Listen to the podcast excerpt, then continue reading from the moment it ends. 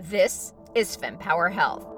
Each week, top women's health experts dispel fact from fiction, The most important pelvic floor exercise is not the Kegel.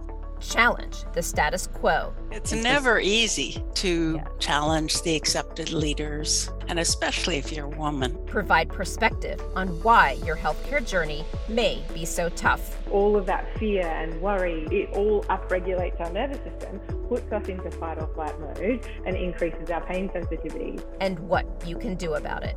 The number one thing is you have to advocate for yourself and you have to be prepared. Your journey to get empowered starts now. it's one of the most frequent cause for repeat surgery is incomplete surgery unrecognized or recognized but not treated due to the surgeon limitation and left and never mentioned aspect of, of the surgery this could be peritoneal disease this could be ovarian surgery this could be deep endometriosis surgery this could be hysterectomy this could be chest surgery so if you don't if you leave tissue behind the patient will come back Endometriosis impacts at least 1 in 10 women.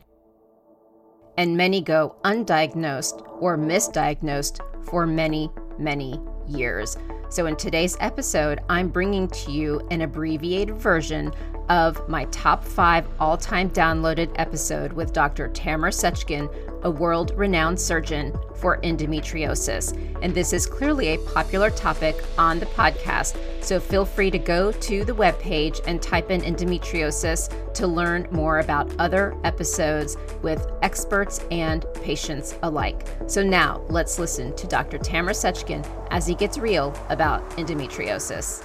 even in medical school, I was in OBGYN ward since the third year or second year of my medical school. More than 25 years right now, I'm exclusively focused on this area. It has been a passion, obsession, addiction to this disease due to its uh, challenge and its um, being so complex it was something like calling and inviting me to battle this along with the patient gradually increasing your ability to win more battles with the patient's help, you kind of feel like you can serve these waters. It's very exciting field to be in actually. There's no cookbook recipe for an outcome of a good dish here.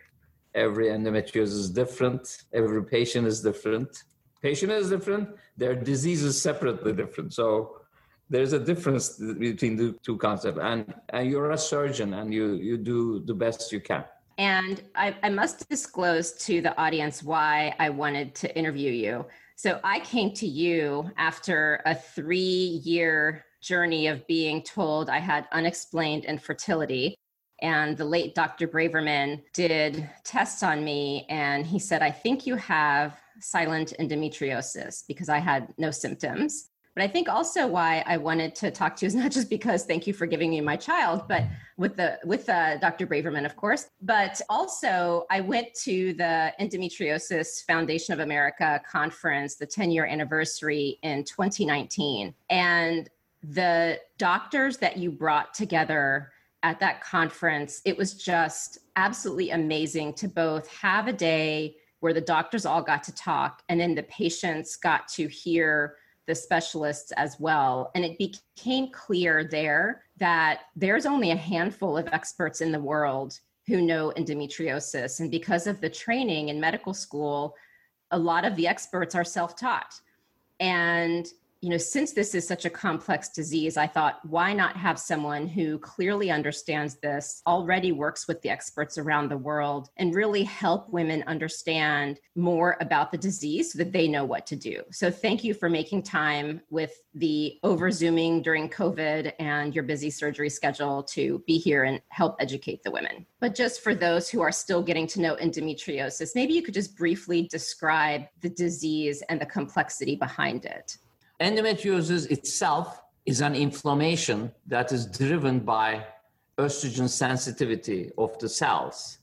And if these cells happen to be the cells of the endometrium that causes monthly periods and it's located outside the uterus, guess what?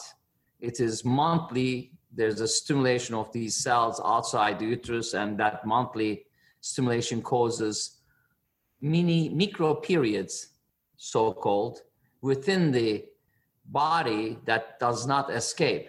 That micro periods, small periods, mini periods that doesn't escape eventually causes inflammation because body wants to kick them out or eat them up and cannot have enough power to eat them up but starts shooting them with with uh, inflammatory uh, inflammatory chemicals and bullets let's say How, and then leaves a residue war zone which is called inflammatory war zone with collagen and fibrosis and more development of these tissues obviously progress. And these fibrosis eventually, every time there's fibrosis, there's nerve tissue around, new blood vessel formation, the inflammation. So these nerves get trapped within the inflammation, and even a little lesion becomes a big source of pain. So bottom line is we, we brought this concept of inflammation and years later people start talking about endometriosis inflammation. Everybody defined endometriosis as you can tell. The definition of endometriosis is simple. Presence of endometrial glands and stroma endometrial cells outside the uterine cavity. That is not enough. Presence of them with inflammation is what really causes the symptoms. So without inflammation, defining endometriosis just cells out of the uterus is, is not adequate definition. It is the inflammation that is taken care of or excised along with the glands that you see that creates the better treatment and ultimate treatment actually that leads to tissue diagnosis and everything else we may talk later but it is the inflammation so inflammation and re- getting rid of inflammation, understanding inflammation is important because if you do not understand the disease, you cannot treat it. Even though we don't know how the disease formats, how does it start, but overall recognizing the tissue with problem and getting rid of it is is the key. And inflammation is formats in different way. Visual, there's visual recognition is different it's not really pigmented black and black lesions or cherry colored lesion or of red colors that you see. Many of the endo lesions are not that color. They are white. they are uh, on, and under bright light, they are not easily detectable many times. That's why many times uh, endometriosis patients do not get treated adequately. In my practice later, I found out these women who had pain as i as we discovered laparoscopy trying to look inside i mean i always believed in what they the patient said. I was really influenced or affected with the how smart woman was with bringing their their uh, their issues and uh, you know very open about their their issues. And once we look uh, and it's hard not to believe them when they say they are pain pain and you give certain medicine and you look inside later and you see endo, then you realize what you were taught was not true. And uh, that was really the calling. And you, it, you just attracted and you, as you treat them, as they feel better, that you push forward and you do more and more and more. And suddenly I found myself in this uh, land of very complicated cases.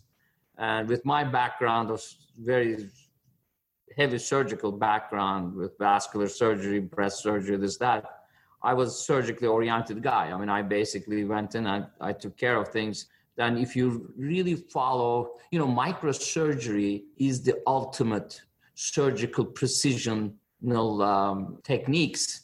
You can get the best result. Today, the ophthalmologic surgeon, eye surgeons, and brain surgeon, and ultraplastic surgery techniques are all based on microsurgical principles. In gynecology, also at that time, uh, the most important aspect of fertility was treated by tubal surgery. So, tubal surgery was done under microscope, and we would go for every little capillary. All these things together really put me here today talking to you. Does everyone need laparoscopic surgery? First of all, the symptoms of endometriosis is also one of the symptoms is no symptom. Which was me. okay. But the only symptom become becomes fertility issues. Right. Uh, the prevalence of these patients we do not know, but I think it is vast, incredibly Yes. large. And that's why we really do not know exact prevalence of endometriosis. We may know the incidence, which is during when you attempt to do things to cor- to go inside for any surgical procedure, you see endometriosis, or when people have symptoms, you go in, you see this much of endometriosis. So that incidence is around six to twelve percent, maybe. There's also some group patients who get pregnant, or some infertile patients never get doctor's attention. So there's that group over Yeah. there in the corner. We have no idea who they are. You know, one of the things that a lot of the reproductive endocrinologists have talked about is they don't really, evidence shows that um, endometriosis doesn't necessarily impact fertility. And as a result, they tend to not necessarily feel the need to recommend laparoscopic surgery in most cases. I do think um, in the American Society for Reproductive Medicine findings, they do say if you have late stage that you should get the laparoscopic surgery. But a lot of the REI say, well, the data showed early on that it's not necessary. So it's it's really interesting to see all these professionals disagreeing, which is why I wanted to bring you on because I think women need to understand there is major disagreement the way doctors are trained, it's not enough, and we really have to fight. So I think just helping women understand all these things from your expertise is, is so important today. Let me just just clarify something. Who needs surgery? First Yep. of all, it's important to underline the fact that I never tell anyone they need surgery. I want patient to tell me they want surgery. They are the one who lives with pain. They are the one who I am with them for 15 to one hour consult twice or three times prior. They decide to go forward. Uh, but it is their the life that they live within with their loved one within that family they're from if it's im- impacting on their daily functions impacting the, to their happiness impacting to their uh, uh, productivity uh, from school or to, to job? Well obviously something needs to be done. It's important that how they their symptoms are so pronounced in some patients and they're made to believe it's normal is mind-blowing. And it comes with sometimes certain cultures imposes that those mother-daughter relationships are so crucial and sometimes the type of uh, ambitious personality of the some women uh, really they have a way of blocking their symptoms to while their their disease are uh, really so extensive that they have nowhere they're pinned against the wall. And then they say let's have let me have surgery. But i think that's why awareness is important. If women recognizes certain symptoms of endometriosis what we know as ibs let me just clarify when it comes to IB, endometriosis IBS is BS, is the biggest BS. Many women sucked into that concept of IBS, not realizing or not being recognized that their symptoms flaring up with periods never brought to attention of anyone. So any symptom of IBS, I call this ergus, okay, endometriosis related bowel symptoms, all right? Which which are they? Constipation, diarrhea, cramp, bloating, gas, you name it. Those those group of symptoms, if they are flaring up with period and they're progressively getting worse, it's almost uh, almost diagnostic clinically, presumptive diagnostic signs from the symptoms that you can say that this is mostly endometriosis because awareness of symptoms we're talking awareness of some painful periods that are gradually getting worse and not responding to non-steroidal pain medication. Let's not get to narcotics non-steroidal pain medication. Pain during deep intimacy with deep penetration deep contact progressively or later showing up in, in symptom chronology. And this bowel symptoms popping out or from the get-go is three cardinal element of endometriosis uh, symptoms that we need to make public and doctors aware. And these are not easy subject confidential pain uh, shame producing uh, issues that people don't want to bring bring up you know they so even doctors are preconditions for that. They don't really ask the question let's help the women figure out what what they can do. And i think you know so awareness i think we were at awareness yep. awareness. Mm-hmm. is the key. Early diagnosis and awareness. That's why i in a meeting in croatia in 1993 i was with Lone Hummelshøj the, the president of endometriosis organization right? How early diagnosis is the best prevention of and detection is the is the only way to to halt the disease and to move forward.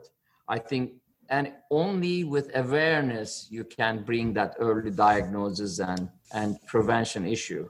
Right. And endometriosis is really really a disease you can diagnose early and you can prevent the disease jump from one stage to another. And you really can prevent a lot of every bad things that happens to endometriosis patients whether they lead infertility or hysterectomy or losing an organ or bowel obstruction. Many of these things could possibly very well prevented knowing from my ex- example of my patient population is prevention always getting surgery like for example you know you take someone like me who was asymptomatic endometriosis was never brought up. I'm well educated. I've been in the biopharmaceutical industry. I am a chemistry major. I didn't really know anything about endometriosis until much, much later, and even my fertility journey, which was in my mid to late 30s. And now, obviously, with social media, there's a lot more awareness. But again, if you don't know to go on social media about endo, you may not find it. So, how does someone know like get diagnosed because right now again the diagnosis is the laparoscopic surgery and if someone is in their early stages then it's harder to find out through an in-office exam which even in those cases endometriosis is missed. So how can someone get diagnosed early? Are these the patients who have that severe pain at a young age and you know they should have the right to fight for the right treatment? Well, well first of all probably uh, right now speaking i mean time is changing. So that's true. many g- girls know their mother's history. First of all if there is in the family history of uh, history his mother has endometriosis or aunt or sister or someone so there's a very high chance that you may be in that pool. So that's one part. Even though there's no symptoms one has to bear in mind they they have they need to that part of awareness number one and symptoms many times uh, women if women we teach women that certain symptoms of even painful period with a little bit of everything that i mentioned before it doesn't have to be very severe but if they're dancing together they're all three of them are around but if they're not sexually active significant bowel symptoms with painful period and laterality one side this even though they are normalized so-called normalcy is being pushed by doctor or or their um, even mother or uh, no, don't worry i have it too don't worry it's going to be but self-awareness is is a key. They don't have to be very severe so we need we could really recognize certain things without panicking i mean you know and and uh, that that one we're talking about the symptomatic group right now.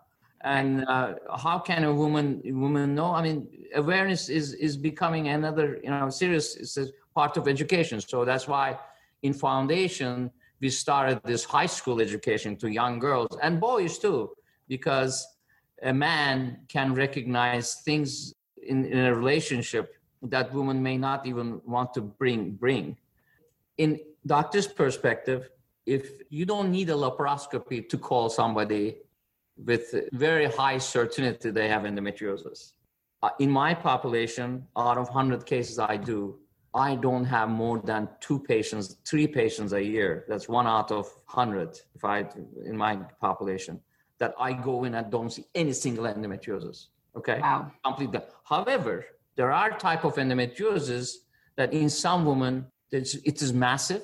In some women, it's one or two lesions. So let's roll the tape back. It's easy to diagnose endometriosis by uh, when they have uh, image findings, like on sonogram, you see the cyst, or MRI, you see bowel nodule, or da da da. That's that's what why they say the fertility doctors when they say 50% endometriosis, they're talking about endometrioma when there is cyst. All right, endometrioma is an end stage of endometriosis. When the ovary gets a cyst, chocolate cyst, it's already the thing has been cooking there for years. Peritoneal endometriosis, how it starts.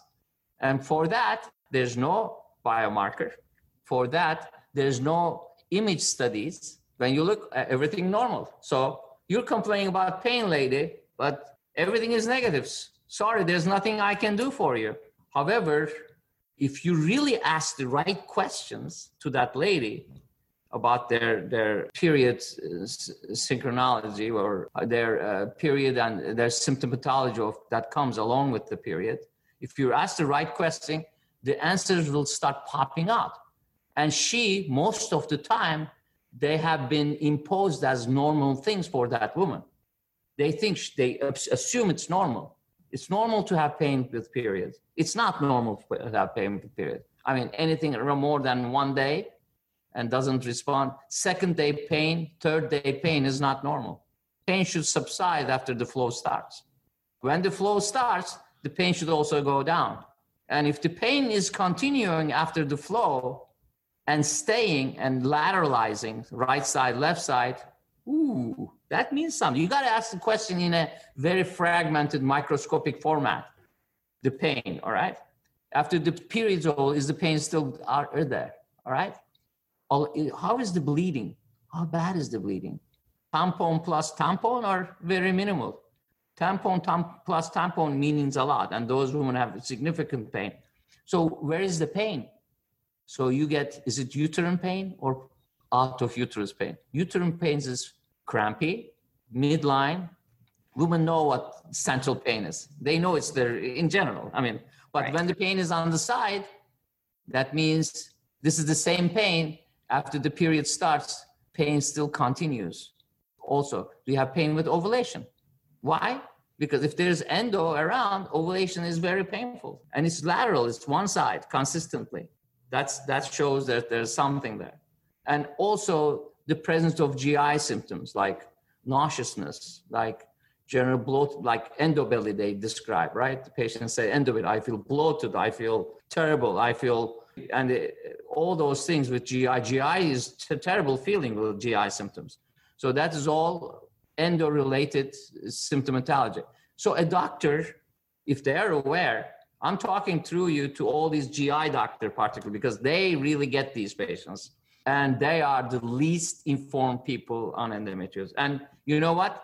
When doctors, GYN doctor doesn't know or doesn't have the courage to push forward to a diagnosis and they start sending to the patient on the wrong path, it's like you're directing a train instead of going to Washington. Suddenly you change the um, the switch the shelter, the, the, the patient ends up in Nevada, in Las Vegas. That right. that's kind of thing, and never comes back.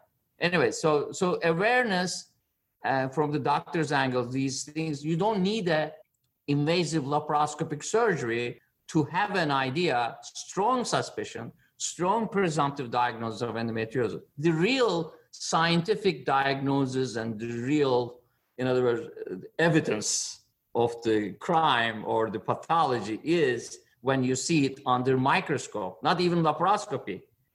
The real evidence is under microscope. FemPower Health is pleased to partner with the upcoming FemTech and Consumer Innovation Summit. The summit is the latest deep dive event, part of the Women's Health Innovation Series, looking to tackle this growing sector of women's health, having had continental success in driving innovation, investment, research, and partnerships in traditional women's healthcare by bringing together critical stakeholders. Join us in New York on June 7th and 8th as we channel this success into the consumer sector of women's health. Visit www.femtechconsumerinnovation.com to view the superstar speaker lineup and enter code FEMPOWER15 for 15% off your ticket. Hope to see you there. You know, and, and, just to add to what you're saying, for those who may not fully understand, so endometriosis can grow in a lot of parts of the body, and just going to and correct me in, in how I'm saying this, but you know, because it could go in the bowel, et cetera, like OBGYNs aren't necessarily trained in all of these different parts of the body to do the surgery. And you want to make sure the patient is safe. So once they do the laparoscopy, because you may not always know where the endometriosis is growing until you're in, it's important to have available these other surgeons just in case they're needed, which I know is tough to say for someone who doesn't live in a city like New York where that's easy to get um, but the reality is, it's important. And I hope that people who are listening to Dr. Seckin can see like how hard and complicated this disease is, and it's worth doing the surgery right should the surgery be needed. You know, I've I've read so much about all these things you can do with your diet and you know removing toxins from your daily life are really really helpful with managing the inflammation. At what point does surgery play more of an important role? Like, is it as simple as if someone is in earlier stages and not as much pain and they start managing it through diet and other things and their symptoms subside, that's enough? Um, is it always that surgery is needed? And then if the surgery is there and if it's the right surgeon, can endo come back? With the right education and by like this support system that uh, pushes for all non-surgical management techniques from diet, exercise, and understanding inflammation and it's it's and the toxin and I mean inflammation and toxins are similar concepts actually. Right. Inflammation is internal toxins, right? Inflammatory molecules are toxins, not friendly to material. That comes out and doesn't that systemic effect of endometriosis, that's fatigue, that is not feeling right, that's headache, that's you name it that's that inflammation the effect of inflammation. So toxins are something that you ingest from outside and makes you feel lousy and da da da da da so overall before surgery if that balanced issue with diet exercise and other support measures are formatted i i like to uh, underline the the value of exercise because estrogens there's catechol estrogens, estrogen and adrenaline are related in a way that exercise, you can really eliminate excess estrogen. In other words, the endometriosis is estrogen sensitive tissue. Okay, so exercise itself is a, such a regulatory effect on the overall estrogen is metabolized and organ uh, effect, whether it's your the way you feel, the way you your uterus uh, respond so those elements are part of the success of surgery when the surgery is decided. Nothing will get rid of that endo away, even though you may take Lupron, the most powerful menopause drug, or or or Elisa birth. They may subside the symptoms, but it may not. So people can live with those symptoms with like birth control pills. Excellent, excellent for a while. I mean, if they can manage the symptoms with it, even though it doesn't get rid of endometriosis, I mean, people will live a normal life and it can change. So you do not need sur- surgery. But when the decision comes, the pain medication and birth control pill don't help and symptoms are still pronounced. When the surgery is necessary, or in case of infertility, then, like you were saying, the right surgery, what is the right surgery, who does the right surgery, what needs to be done right is a different, different thing. First, how does a woman know who the right surgeon is, given there's no database. And by the way, um, there are databases, but I would say that those databases aren't enough, just given what I know about endo and women's health. So, how does a woman know who to go to? First of all, let me clarify OBGYNs are not trained as, as true pelvic surgeons, even though they are the most proximal doctors to do pelvic surgery. But in their four years of training, they are with all these focus on medical legal exposure in hospital systems and, and emphasis on obstetrics. Half of the time, more than half of the three quarters of their time, even I would say more, even more, is focused on obstetrical aspect of OBGYN. Patients should understand these. So if a doctor is really doing obstetrics in their practice and they're doing your endometriosis surgery, that's the biggest red flag. Okay. Don't, don't do it. Okay. That's not the right person to do it. You can't, and because, and on top of it, one really has to be honest about and the patient have should ask the right question. Hey, how many have you done last month? There are people who really do this uh, quite frequently. There are people who don't do it frequently, and it's not easy to find these. But if you really want to find the right person, this is the second question: How many have you done last month, last year, and how many years have you been doing?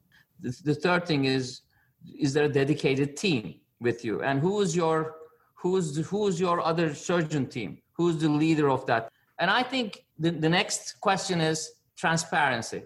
Would you take pictures or would you record my surgery? That's very important. If the surgeon is does not hesitate to do that that's two thumbs up. I record all my cases.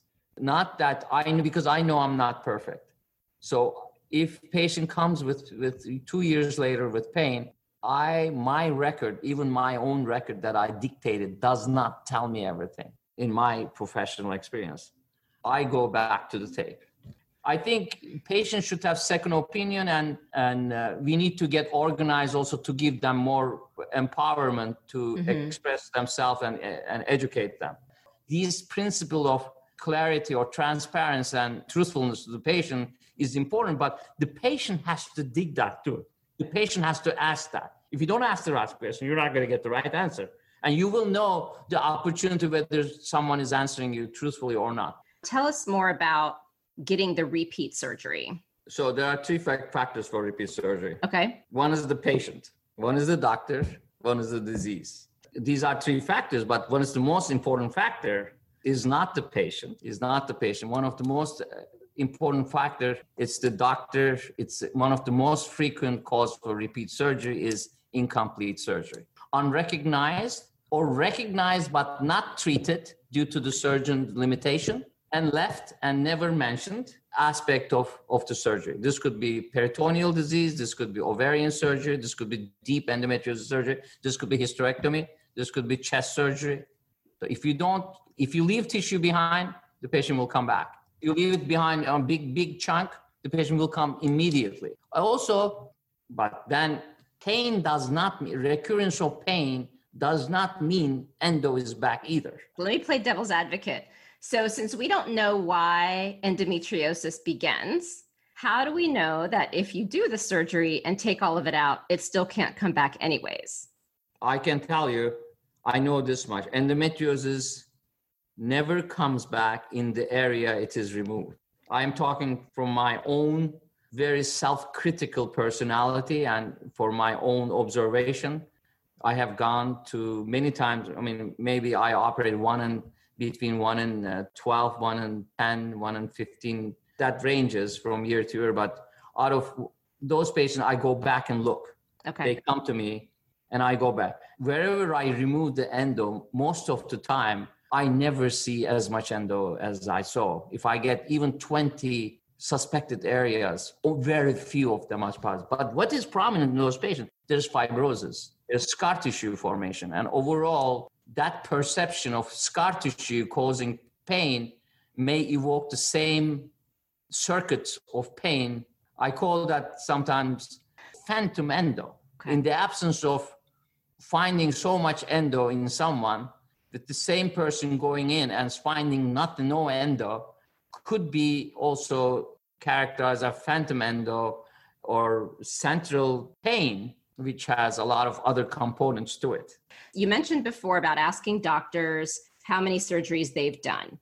A good endometriosis surgeon or one of the experts, how many would they do in a given day or year? My answer is you put it together the way it's supposed to put together. Who does this? This endosurgeon should do it. If you're calling someone else to do it, that person has nothing to do with it. That's where the trouble starts. Okay. Because many times you don't have a team, the doctor who comes in to fix things that for a deep endo doesn't know how to do things right and the complications starts from that's why endo surgery gets a lot of bad rep and the doctors right. are afraid to do it you okay. gotta fix your holes the holes if you and endo has no mercy to any organ it will go through it you gotta fix bladder and you know what the patient has to know about it but truthfully recovery is fantastic i mean there's no not, no issue on that so it's the same thing as C-section repair. It's the same.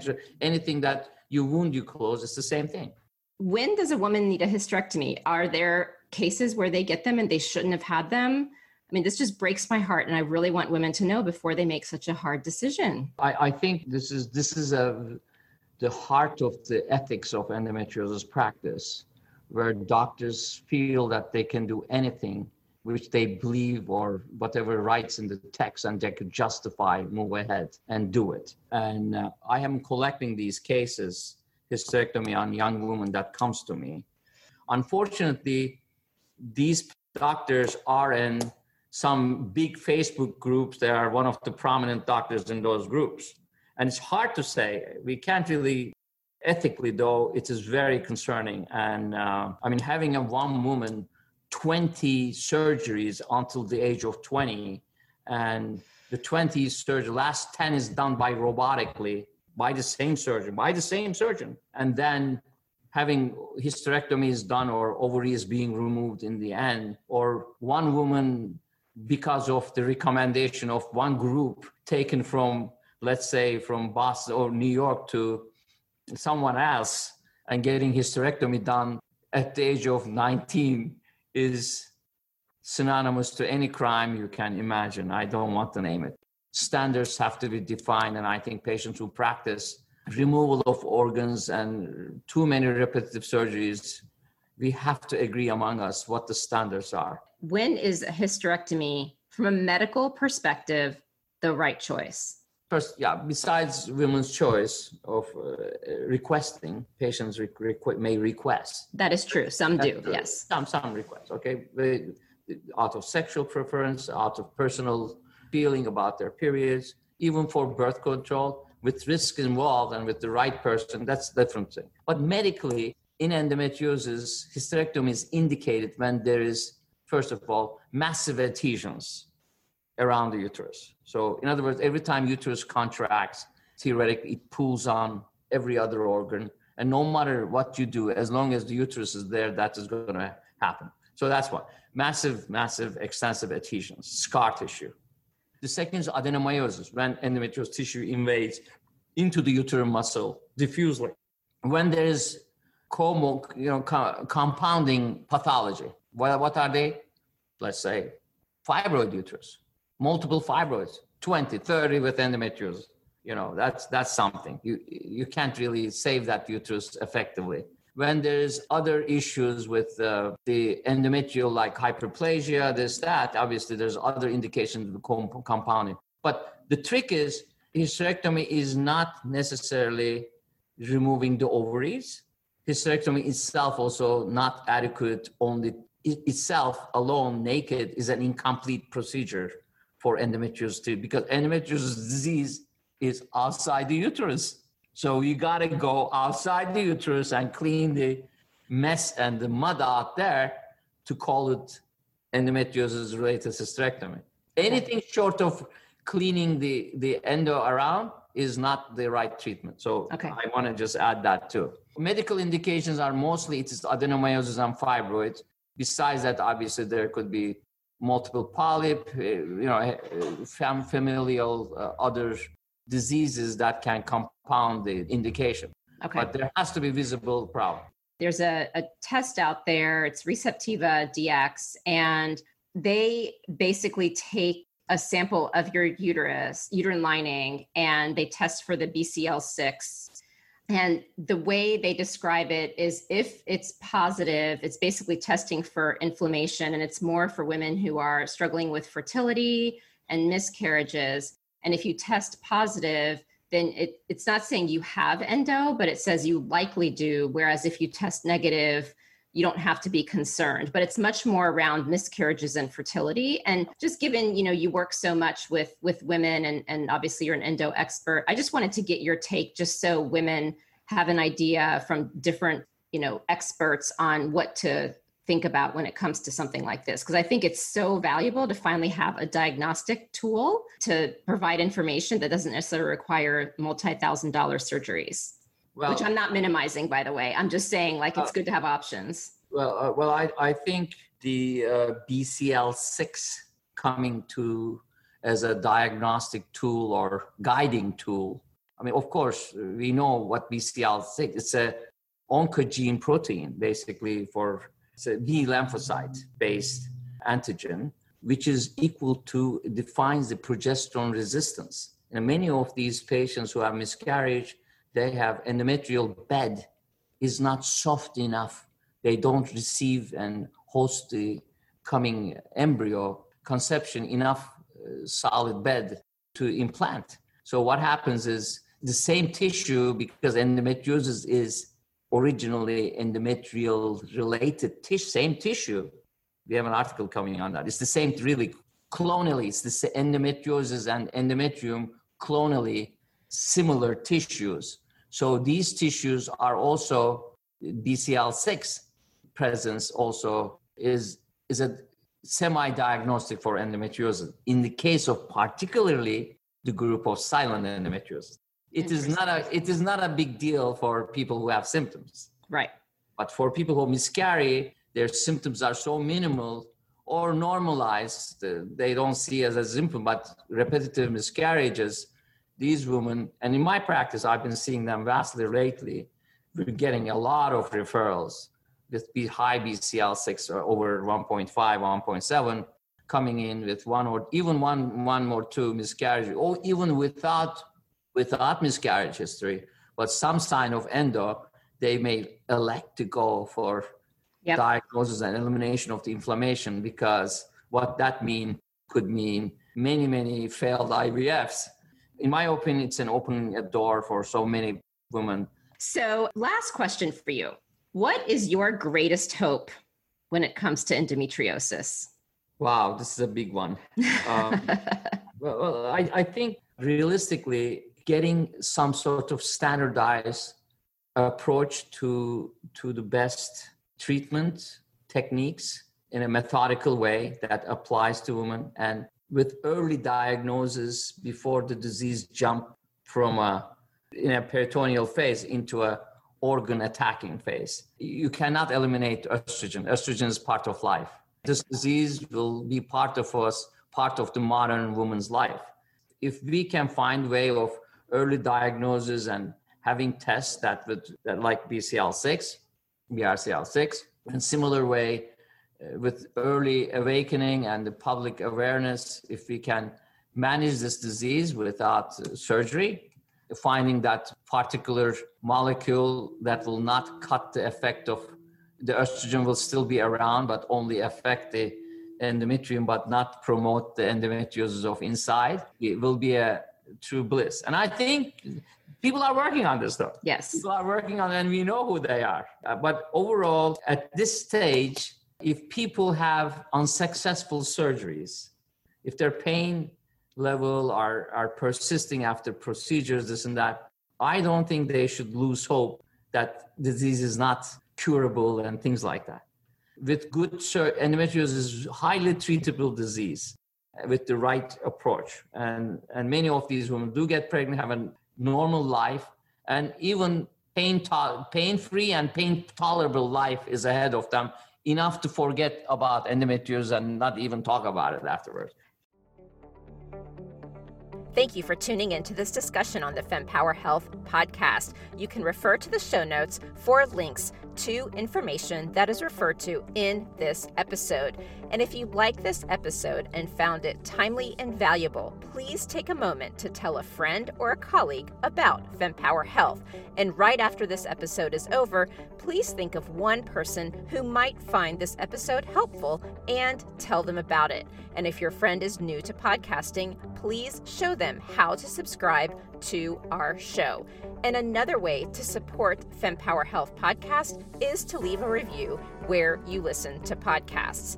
And as a reminder, the information shared by FemPower Health is not medical advice, but for information purposes to enable you to have more effective conversations with your doctor. Always talk to your doctor before making health related decisions.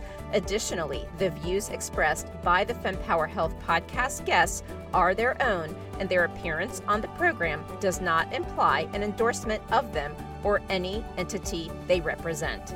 See you next week.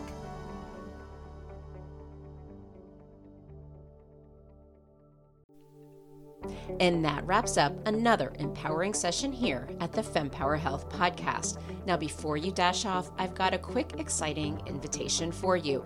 Please join our vibrant community by subscribing to our weekly newsletter because it's really your frontline update on groundbreaking women's health research, the latest health enhancing products, fun quizzes to boost your health IQ, and unique discoveries that you won't want to miss. All of this delivered straight to your inbox, cutting through the noise of social media algorithms. Love today's insights? Show your support by rating and reviewing our podcast. Your feedback is more than just a pat on our backs here at FemPower Health. It lights the way for others seeking guidance and community in their health journey, amplifying the voices that need to be heard. And for a deeper dive into today's topics, check out the show notes and explore our website at fempower-health.com. Our site is a treasure trove of knowledge, neatly categorized by topics of interest and life stages, ensuring you find exactly what you need to empower your health journey. And your voice matters to us deeply. Whether you have a question, a story to share, or feedback on our episodes, reach out directly at info at fempower-health.com. Drop us a message on social media or hit reply on any newsletter. Your insights inspire our conversations. And a quick note the knowledge we share is here to embolden you in discussions with your healthcare provider. It's not medical advice. Always consult with your doctor for health decisions. And remember, the diverse perspectives of our guests reflect their individual journeys, and it's not an endorsement by FemPower Health. Here's to empowering your health journey one episode at a time, and I'll see you on the next FemPower Health podcast episode.